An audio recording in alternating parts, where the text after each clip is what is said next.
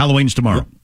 That is correct. Thank you. Thank you. Kamala Harris esque there. Well, Right. no, I suppose uh, people might wake up in the morning not know what uh, the date is. Saw a lot of slutty Halloween outfits on Saturday night. I live in a college town, and man, it was just like a, what is this, a strip club the whole town?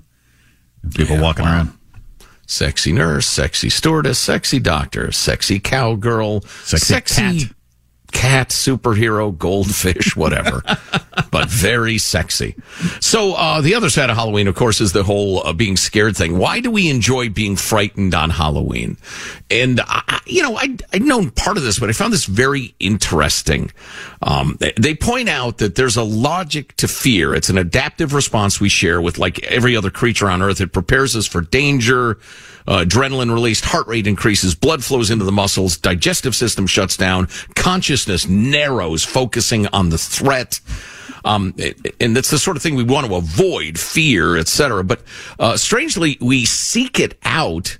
And this guy is writing about a, a study of various people um, going to a, a super scary haunted house in Denmark and the, they gave the people heart monitors to wear, video recorded them at three particular scary points, then interviewed them, um, including uh, one scary point where a quote large man with a bloody butcher's apron and a pig mask emerged from hiding to chase participants with a roaring chainsaw. Hey, there you go. A threat few of us face in real life. And uh, they reported their most enjoyment when the fear was at a good level, but not so frightening as to be chaotic and overwhelming. Like when Pig Mask Guy made this scene, they did not enjoy that nearly as much as as like kind of your mid level fear. And uh, and one of the theories is that the uh, arousal of fear, not arousal, arousal, but the heart rate, etc., um, actually feels pretty good. The adrenaline and everything, you feel very alive. It's like doing a bunch of jumping jacks or push-ups or something like that.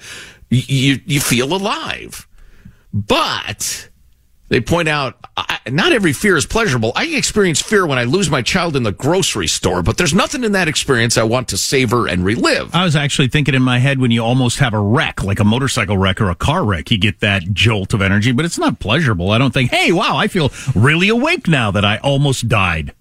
Oh yeah, yeah, hundred percent. Just had that experience uh, last night on the road. Guy drifted across the center line. And it, there was almost a head-on, one car in front of us. Oh my god.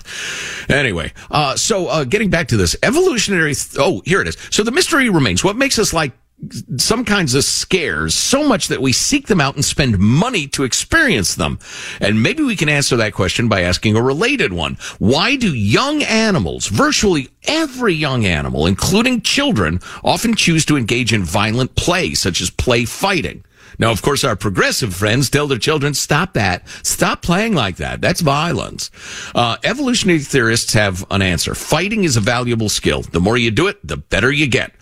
But real fights can get you killed or maimed, so natural selection has come up with a trick. Find a trusted partner and enact the motions of combat, honing one's skills in a situation with no real risk. Wow, that's interesting. Yeah, it makes perfect sense. Sometimes Particularly, something is fairly obvious, but you need it spelled out to really click into your head, but that makes sense. Particularly among males. You don't see it near as much with the females on the playground, but uh, the males regularly wrestling around on the ground in a way that is simulating combat, but with an unspoken agreement that we're not going to actually hurt each other. Yeah, if one really wanted to get into the weeds and tempt angering our female audience, um, women, the whole mean girls thing could definitely be seen as rehearsing adult level making and testing of coalitions. Interesting. Since that's so important for women. But anyway. Uh, so more generally, we're motivated to engage in activities that allow us to practice and prepare for dangerous activities in a safe way. This is the appeal of horror. Stephen King, who sure as hell gets it, put it nicely. Quote, we wake up imaginary horrors to help us deal with the real ones. It's the, the tough mind's way of coping with terrible problems. That's interesting. So, what is it with people who don't like scary movies and stuff like me? What are we doing? What a great question. And they do actually get into that, the variations between people. Um, they think it's genes are partly involved, maybe lifestyle, maybe have you already dealt with scary, scary things? Mm, that's interesting. Yeah, yeah, but getting back to the, the basics of it, um, the very best horror is often fantastical and unrealistic, but the main themes are tightly aligned with what scares us the most. Horror involves exaggerated representations of worst case scenarios, such as being attacked by strangers, getting horrible diseases, or the collapse of society. So what kind of a Halloween includes? Everybody, I'd like to get your attention. Thanks for coming to my party. Did you enjoy the punch? It's got gonorrhea in it. You've all, you've all got gonorrhea. I've been piping bacteria into the room the whole time. Everybody's going to get pneumonia. Now, this is where it gets even more interesting. Uh, engaging with these situations have their benefits. One study found that horror movie fans exhibited greater resilience during the pandemic. Interesting. They're kind of mentally, emotionally used to dealing with the scary.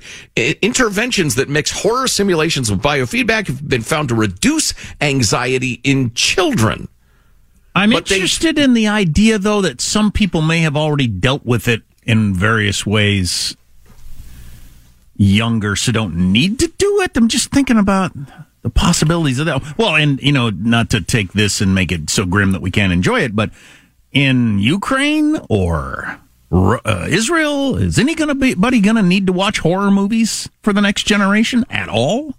I know. Uh, you're absolutely right. Uh, my son likes to write, and he wrote some uh, very entertaining fiction for a, a literary magazine he's going to submit, and he asked me to read it for him. And, and it was funny. Some of it was like, this is redundant to what's happening for real.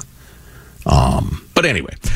Uh, but ta, ta, ta, ta, men enjoy haunted houses more than women uh, by a significant uh, amount. Um, but final note, there are also people who fear, who feel very little fear, including psychopaths. A study conducted at another giant haunted forest and attraction in Maryland found that people who said they were unafraid of the zombies, clowns, and chainsaw wielding murderers also had a greater history of antisocial behaviors. Wow. Someone on this extreme might find it hard to enjoy horror movies because they're not scary enough.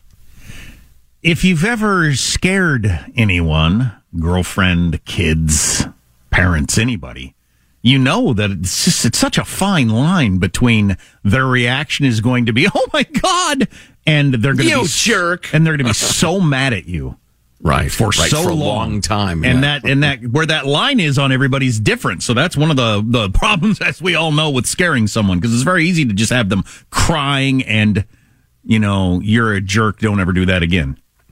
So, final, final note on uh, the idea of rehearsing emotions so we can deal with them. Hundreds of years before psychologists were studying this sort of thing, the philosopher David Hume described a different sort of pleasurable suffering. He wrote about the unaccountable pleasure of a well-written tragedy and observed that the more spectators feel passions, quote, that are in themselves disagreeable and uneasy, the more they are delighted with the spectacle. It's a mental rehearsal. It's, it's interesting the things that scare you. I mean, some things could happen in real life, but a bunch of bones aren't going to get up and walk down the street and attack me. I mean, just I'm, Seems I'm- unlikely. I'm certain of it. I mean, I'm really certain of it. Armstrong and Getty.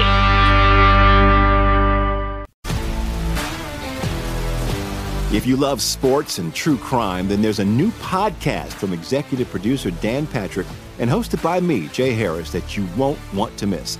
Playing Dirty Sports Scandals. Each week, I'm squeezing the juiciest details from some of the biggest sports scandals ever. I'm talking Marcus Dixon, Olympic gymnastics, Cain Velasquez, salacious Super Bowl level scandals. Join me on the dark side of sports by listening to Playing Dirty Sports Scandals on the iHeartRadio app, Apple Podcasts, or wherever you get your podcasts.